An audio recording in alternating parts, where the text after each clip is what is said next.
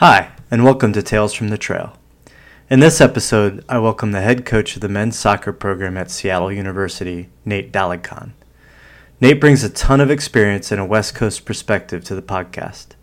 He's been a part of the Redhawk program for over a decade and has been instrumental in being a perennial leader of the WAC conference. Also joining us is Michael Teiman. Michael came to the U.S. from Liverpool to play college soccer at the College of William & Mary and went on to coach at Wilkes University and Penn State Berks. He then made his way west to become a coach at Crossfire, one of the premier youth clubs in the Pacific Northwest.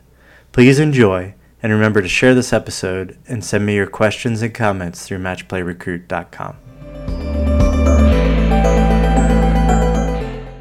All right, so uh, today we have uh, Nate Daligcon. Did I pronounce that correctly? Yes.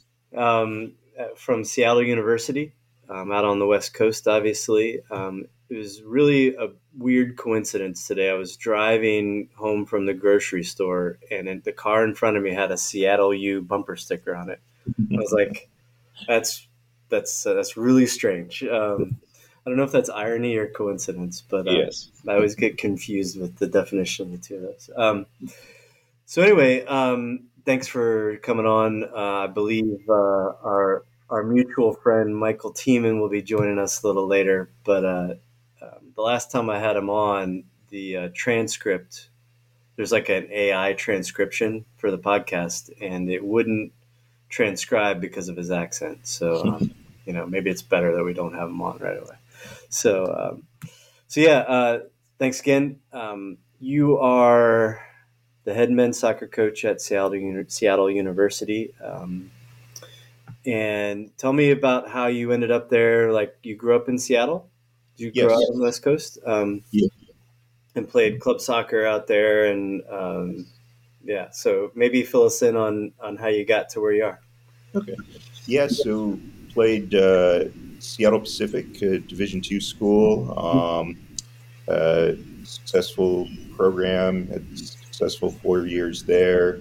Um, went on and played in what is now the USL. It used to be called the A League. Yeah. Um, played with the Seattle Sounders. Got traded. Played with Rochester Rhinos for um, for a bit too, and then uh, finished up uh, my last year in Seattle um, playing, and then uh, finished up. Took a job at uh, a soccer company called Diadora, um, Yeah. and uh, was there, worked in their marketing team there, and then got the got the itch to, to coach. I was coaching youth, and then um, an opportunity arose at Seattle Pacific to be the assistant. Went there for about four years, um, and then came to Seattle U. Uh, been at Seattle U for the last ten years as the associate head coach, Okay. and then uh, just took over the head coaching role in April. So uh, kind of Yeah. just getting everything situated. So yeah. Yeah. So Seattle U, for those of you who don't know, is a um, private school out on the West Coast. Uh, I don't know why I say that. It's in Seattle. Um, uh, Division One, and um, as we were talking about before we started recording, you guys play a, a hefty schedule. Um, like I, there was a lot of ranked teams on your um, on your schedule there. Um, are you keeping that same schedule this year? Yeah, I think um, this next year, I think we're six teams that made the tournament last year. So um, out of the out of the seventeen. So and I think we, there's a lot of teams, but we try to try to go and play the best and challenging schedule that we can. Yeah. So are you uh, coming out this way at all on the East Coast? not not this year. So, so Um, so you're in Rochester for for a little bit, right? Um, you're actually, other than uh, Teiman, you're my first West Coast. You're Oh, definitely my first West Coast head coach of a college program. Um, I mean, what are are there differences in in youth soccer on the West Coast versus the kind of what we're used to on the East Coast and, and that sort of thing? Um, more or less clubs, um, more or less college programs, you know, all that sort of thing. What's the, the, the atmosphere and the climate? Yeah, I mean, in the the college programs for sure, there's way more on the East Coast, and it's more situated. I think it's Mhm. interesting when we talk to when we talk to players on the East Coast and we tell them that we fly to almost every game, they are amazed. And so, um, and so I think you know there's only uh, three Division One teams in Washington, uh, five Division One teams between Washington and Oregon. So everything's kind of a little bit more spread out. Yeah. When you go down to California, that's where you get kind of the the the big amount of right. programs and, and different things. But mm-hmm. yeah, we're kind and of so the youth clubs are pretty spread out as well. Uh, yeah, the youth clubs actually the youth scene's very good in in Washington. Um, mm-hmm. You know, there's there's um, a lot of different clubs, but there's the players here are are very very good, and there's very good clubs, so they kind of um, help mold those players. So when they when they get to recruitable ages, um, they're very good. I was you know down in the ECNL, and mm-hmm. there's a, quite a few Washington teams that went through. So. Okay, so um, when you're like in the grand scheme of recruiting, are you mostly close to home, bringing kids close from close to home, or are you an international? Yeah, it's it's everywhere. Um, us as a private school, it's different because we're not. Um, there's no in-state tuition. Everyone pays the same amount. Um, every student gets the same same amount of aid, uh, merit aid, academic aid, and so um, so for us, we're looking for kind of the best players and the best fit for the program. And obviously, we get to watch the local players a lot more, so we have more of an evaluation on them. But mm-hmm uh, we have players from everywhere. So. Gotcha. Um, so, walk me through. I'm just thinking about like the process of getting in touch with Coach Daligcon. You know, um, I'm a high school, uh, a rising junior, um, hmm. which is kind of a weird time for. I don't know when you guys start looking at at kids and communicating with kids. But uh, I know that at the D1 level, it's different than D3 or D2. Well, I don't know necessarily about D2. We don't have a ton of D2, oh. especially in Virginia. Only one school, believe it or not. Um, so, you know, talk about the ins and outs of, you know, calendar, mm-hmm. um, and then, you know, the best way, in your opinion, to approach um, a college coach, especially you know a coach who's at a, a, school who plays a big schedule and and has some tournament notoriety and that sort of thing. Yeah, yeah I think um, the contact the, the biggest thing, and um, right. you know making sure that there's video, there's an opportunity for um, these are when my games are that type of thing. Mm-hmm. Um, you know, usually what will happen is you watch a watch a video and that kind of piques your interest and then you start to do some more background checks on them in terms of talking to coaches talking to people that have maybe maybe they played against and then you know also going out and seeing them play live so i think uh, you know but that first email is is important because you want to make sure that you give as much information as possible right. so then they'll either move forward or okay, probably not the right fit, or yes, it is right. a good fit. So, yeah. Right. Um, yeah. So I'm sure that you over the last few weeks you've you said you've been to ECNL and you've been to the Dallas Cup, right? Um, uh, MLS next. MLS. Oh, they don't call the Dallas Cup anymore. Yeah. uh, okay. Um, so, like, you were inundated with emails. I'm sure. Like, you mm-hmm. got more than you could handle. Um, and so, talk about you know what emails you know make you click on them, and what emails are like. I, I you know I just I don't have. I, I, I imagine you probably get to all of them, you and your staff, but yeah. you know which ones stand out and which ones kind of get left behind, so to speak. Yeah, I think we like we'll we'll kind of build a uh, um, build a schedule off of the emails that you get. So I think that's a big piece of it. Is um, if you want to get on that schedule, there has to be some type of email. Um, we can tell which emails were just copy and paste and like, okay, hey, come watch me play. I think if there's a little bit more to that email about who they are as a player, um, you know, if they've done some research on the school, you know, that that'll start to pique your interest a little bit more because you want players that really want to be at the school, and those are the most successful players. They're players that really want to be there. So. Right. So, how do you, in your mind, how do how do kids prove that they want to come to Seattle University? Yeah, I think uh, you know that first email, that the the communication is is key. If, mm-hmm. if if a player really wants to come here, they'll be making sure that they're communicating um, often. Like sometimes, mm-hmm. oh yeah, I want to come, but if you don't hear from a player for four months, now all of a sudden, maybe that's not. Maybe yeah. does he really want to come? So yeah, yeah, yeah. yeah. So like, something just popped in my head. I mean, you are attending the highest level events that youth soccer has to offer in the United States. I mean, neither one of us are spring chickens at this point, right? So compare like the game, you know, the level of play now to when we were younger and you know how much has, how far has it come and and how far do you think it's going to go you know? Yeah it's i i, I think it's a different the, yeah yeah it's it's different. The athleticism's different. The um you know it, kids now i mean i have a 10 year old and he's he can just click on watch any game he wants. And you know, when when we were younger and when I was younger, it was you were lucky to to be able to find a game um, yeah. on TV. And so they're seeing they're seeing more. They're emulating different things. Mm-hmm. They're they get to go see things live. I mean, I, I think it's just it's night yeah. and day.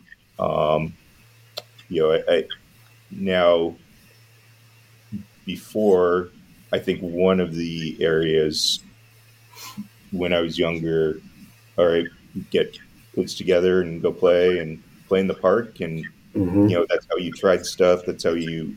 I think now it's different. Everything's a little bit more organized and um, a little bit more.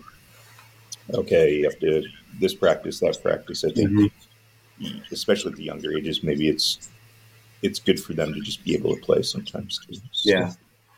Have you have you noticed like uh, kids who come to you at your level?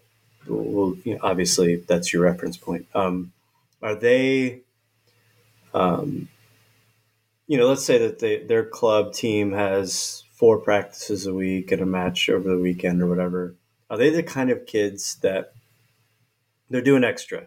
They're mm-hmm you know, maybe staying after practice to work on penalties or, or set pieces or one on one defending or something like that versus, you know, and maybe they have a goal set up in their yard and when they're younger and that sort of thing. But they're the kind of kid that that's like always engaged with it. Um. Are you finding that that's really what's necessary to be at a, at, you know, a higher level school or you know are the kids getting by with just what their club has to offer yeah i think i think they do especially as they get into the the older ages um, really really focusing on how to improve and you know it, sometimes maybe some clubs don't have maybe you're training in a smaller space or mm-hmm. you know maybe they have to go out and work on their own just in a bigger space to be able to to improve that because maybe that's what they don't get or maybe they don't get enough finishing in training so they have to go on go and kind of improve that mm-hmm. uh, so i think those are things and that kind of carries over to to the college level as well you can you know where guys are need to to go out and do extra because of where they're at um, right. um, in to help them improve. So yeah, I mean, um, I mean, it, and for you, it's like it's an indication of a work ethic too, right? And a desire to yep. to to advance and and get to that next level. Um, yeah, I mean, the unfortunate thing is that you know these kids aren't going to know how cool Diadora boots were. I mean, those were so cool. yes, they, they, you know, they, those were some of the best. Uh, uh, yeah, uh, Baggio and uh, Roy Keane wearing them. So yeah, yeah, so. um, yeah. I mean, it, there's just not the diversity of of boots around that there used to be. I mean, Lotto and and uh, Diadora. I, I loved my Diadoras. Um, Oh, yeah. So, uh, team, Oh, we, were so just, we were just talking about Diadoras. Theodora's, yeah. Well, before you get chatting, just want to apologise. Um, just doing adulting things and uh, yeah, spending too much money on renovating the house and all that. But Yeah. um, yeah, happy to be on anyway. I'm sure this will be my last invite now. no, no, no, no. Um, I appreciate you jumping on. I mean, we were just catching up, kind of on the on, you know, Nate coming up and that sort of thing. And that's when he told me that he worked for Diadora for ten years after he was done playing. So, um, do you, are you uh, old enough to? I mean, you know what Diadora is, but did you ever wear any Diadora boots? No, no, I was a bit too flashy for that. Always the, uh, I was actually always Adidas. I was Predators um, every year, and Mhm. yeah, it's like all the lads on the team would get the Predators, and it was just like as soon as they came out, kind of like kids now with iPhones, like you know the release date, and you know everyone's getting them as soon as. So I was always Predators, and then when I got to uh, college, we had to wear Nike, so I Yep. was switching. Um, Tiempos usually, I think I was with Nike. Um, Yeah. as funny as my dad, he's just got back into coaching again. He coached me as a kid. And he said he whipped out his uh, Asics, or do you, do you pronounce it Asics? Yeah. Yeah, Asics. Yeah, he just whipped his out. They're like black, and I was like, they're literally 25 years old boots. I was just like, can't be wearing Asics nowadays. yeah, you got to send him a pair or something and get him out of those. You know. Um, yeah, maybe Nate can hook, hook them up, you know what I mean? yeah, they have to be Adidas. There you go. So, yeah. Adidas, yeah, he, he likes Adidas. He'll wear them. Yeah, yeah, yeah. those are kind of old school. So, um, Yeah, yeah, they've come a long way since Copa Mundials, that's for sure. So, they're still, still solid boots, Copas. oh yeah. Um, so ne- yeah, Teiman. So now that we have you on here, um, maybe talk a little bit about kind of the interaction between someone coaching a club team and uh, you know an interested college coach, or what role the club plays in in, in talking to a college coach uh, on behalf of a, a player. Um, you know, how much of an interaction should there be in your guys' minds to, uh, you know, work on getting a kid to the right place? Yeah, so currently, um, like I said on the last podcast, I mostly predominantly the younger ages. So in the last few years, I haven't had as much of that communication. But in my previous years, when I was coaching at Penn State Berks and Wilkes at D3, I was doing a little bit of club stuff on the side. So maybe I know things have changed a lot in the last five or six years. I've spoke to Nate, um, you know, about how recruiting's changed, and obviously the last podcast, but. Um, as a as a coach, I think a lot of times it's always going to start with the college coach because there has to be that first interest from the college coach. I'm sure there are times, examples where you know the co- college coach has said, "Hey, I like number 10. Um, and then the coach said, "Yeah, he's a good player. This, this, and this." But then, you know, I'm sure the coach goes, "Hey, look at number seven. He hasn't been recruited here, or he's just coming back from a knee injury, or blah blah blah." And there might be some context to that situation where the club coach could maybe initiate that a little bit. But in my experience, in my opinion, I think most of it's going to start with the college coach, and then the club coach can maybe give some background on the family and some things maybe you don't see on the field, which could help uh, help the kid in, in those situations. If that answers the question. Yeah, for sure. Um, Nate, how much do you rely on you know the input from people you know who work with the kid every day, basically?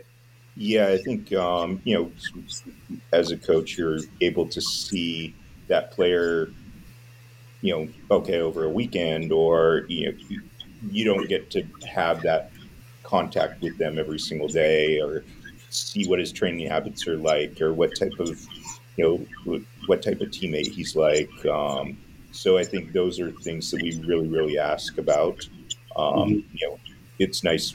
We'll get input from from the coaches, and um, you know when we go and watch them, we can see things. But I think a lot of it's the training habits. You know, how is he when he comes to practice? What's his preparation like? How is he mentally? Uh, those are the things that maybe a little bit more difficult to see just by seeing him at a tournament or you know over a couple games. Yeah. Um, I want to shift gears over to parents a little bit, and you know, there's probably and parents invest a lot of time and money into into you know their kids' club careers, and you know you're talking about traveling to Greensboro. You know, there's whole teams that travel there, and Dallas, and all over the country. um, and so they have this expectation that, you know, they've earned an offer somewhere and that they've earned a scholarship. And so along those lines, you know, how do you handle those expectations? What are some of the assumptions that are made that aren't necessarily fair um, and that sort of thing that you find yourself um, I don't know what's the word, uh, you know, kind of just setting them straight, so to speak, and and that kind of thing. Um, yeah. So, what, what kind of stuff do you encounter along those lines? Um, yeah, yeah, yeah, yeah, Sorry. um, you know, I think there's in. I think every there's a fit for everyone, um, and I think that's kind of the the hardest thing sometimes to is to be honest um, mm-hmm.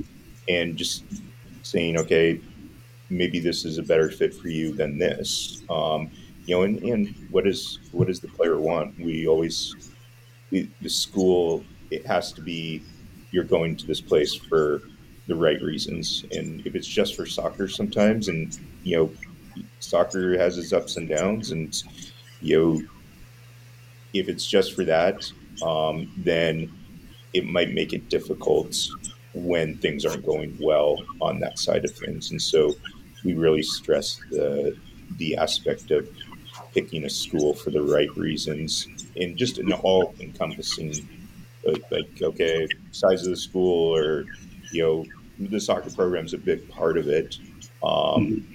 but it can't be the only part so. right right um, yeah just to I could jump onto those points. I, the role of the parent is is obviously huge. The the player obviously has to kick the ball, and the, that's the biggest part of it. They they have to play well and get noticed. But from a very young age, obviously Nate has a kid um, in the in the program, and I coached you know the youth side of, and the, the role of the parents is very different in the younger ages and the older ages, and I think parents have to help the kid, but not obviously force them to make a decision. And that's obviously kind of same thing in life decisions. But a lot of some kids at 18 think they know everything and know what they want, and they obviously don't. So I think the role of the parent in terms of choosing the right college has to pretty much lay out like a roadmap and decision making to help their kid make the best decision. Like, especially nowadays, I hear a lot of the parents say, oh, "I'm going to make her make make the decision," and it's just like it's crazy. Like you know, some kids are turning down spots on certain teams, maybe not taking a spot at a better club on you know the second team and going to a weaker club, a weaker program to take a spot on the A team. And a lot of times it's just like, yeah, I'm going to let you know Susie or Jimmy decide. And I don't think that's right. I think they have to guide them um, in a neutral way. Like these are the pros, these are the cons. Um, same when choosing a college, like Nate said, they got to make the best decision based on everything. I think obviously schooling has to be the top of that, but don't be you know letting the kid go. Oh, I want to go to this school because his best friend's going there, or I want to stay local because I have a high school girlfriend. And the role of parents like, okay, Jimmy, this is what you're going to get from choosing this school. We really think you should consider this. And once the kid knows all the pros and cons, because they don't know them at that age, then I think you know the kid can make a decision. But parents can't do step back and let them do everything or step forward and do everything for the kid. There has to be that balance to help them make the right decision because it could be a four year commitment and maybe that means moving across the country. So it's a pretty, pretty big, uh, big decision. Yeah. um, Nate, how important is it in your mind, like when you have a kid and his parents or parent in your office, um, you know, I'm sure you're observing that interaction and, you know, how much is the kid relying on the parent and, you know, are, are you asking a question and they're looking over to their parent and that kind of thing? I mean, are you, obviously you observe that, you know, talk about, you know, what each of those little interactions and, and things mean to you and you know what could be a turn off and what's kind of a turn on for you you know wanting to pursue that kid? Yeah i think um you know we've been doing this for I mean, 15 plus years and you know you're sitting in sometimes you know a kid comes and his parents don't even know he's at school and like just sometimes it's both parents and they're you know i think we get a wide range of everything. Um, and I think like some some kids are maybe shy. Some kids are looking at their parents. You know, there's a lot of different different things that go on in, in terms of the conversations. I think the biggest thing is just like when we talk to players individually, it's it's more about what that is relationship wise and, and how do we feel he will fit into the group. And I think that's mm-hmm. the biggest thing is, all right, if he's shy, then that's fine too. If he doesn't talk a lot, but how is he going to fit into the group? How is he going to grow? Um, and I, you know, the kids come in at 18 and they leave at 22 or 23. There's a lot of growth that happens between those years, and so you there's a player that comes in and maybe he doesn't talk a lot when he's in the office, but now by the time he's a senior, he's a great leader and he's one of the first guys to, to be out on the field. And, and, really you see that growth a lot um, through the four years. So th- there's a lot of things that change and you know there's some things that you'll go okay well it's not for us and there's some things that go well he's a good kid, and maybe we can help him grow as well. Right, right. Yeah, Michael. I mean, your experience. I mean, you came to a foreign country, and you know, nobody knew you. You didn't know anyone. I, am pretty sure that's your story, right? Um, yeah. yeah. So, I, uh, I, mean, you're obviously not a shy guy. Um, were you back then, and and how did you grow into your role? You know, playing at William and Mary, and um, yeah, I mean, obviously you had some confidence.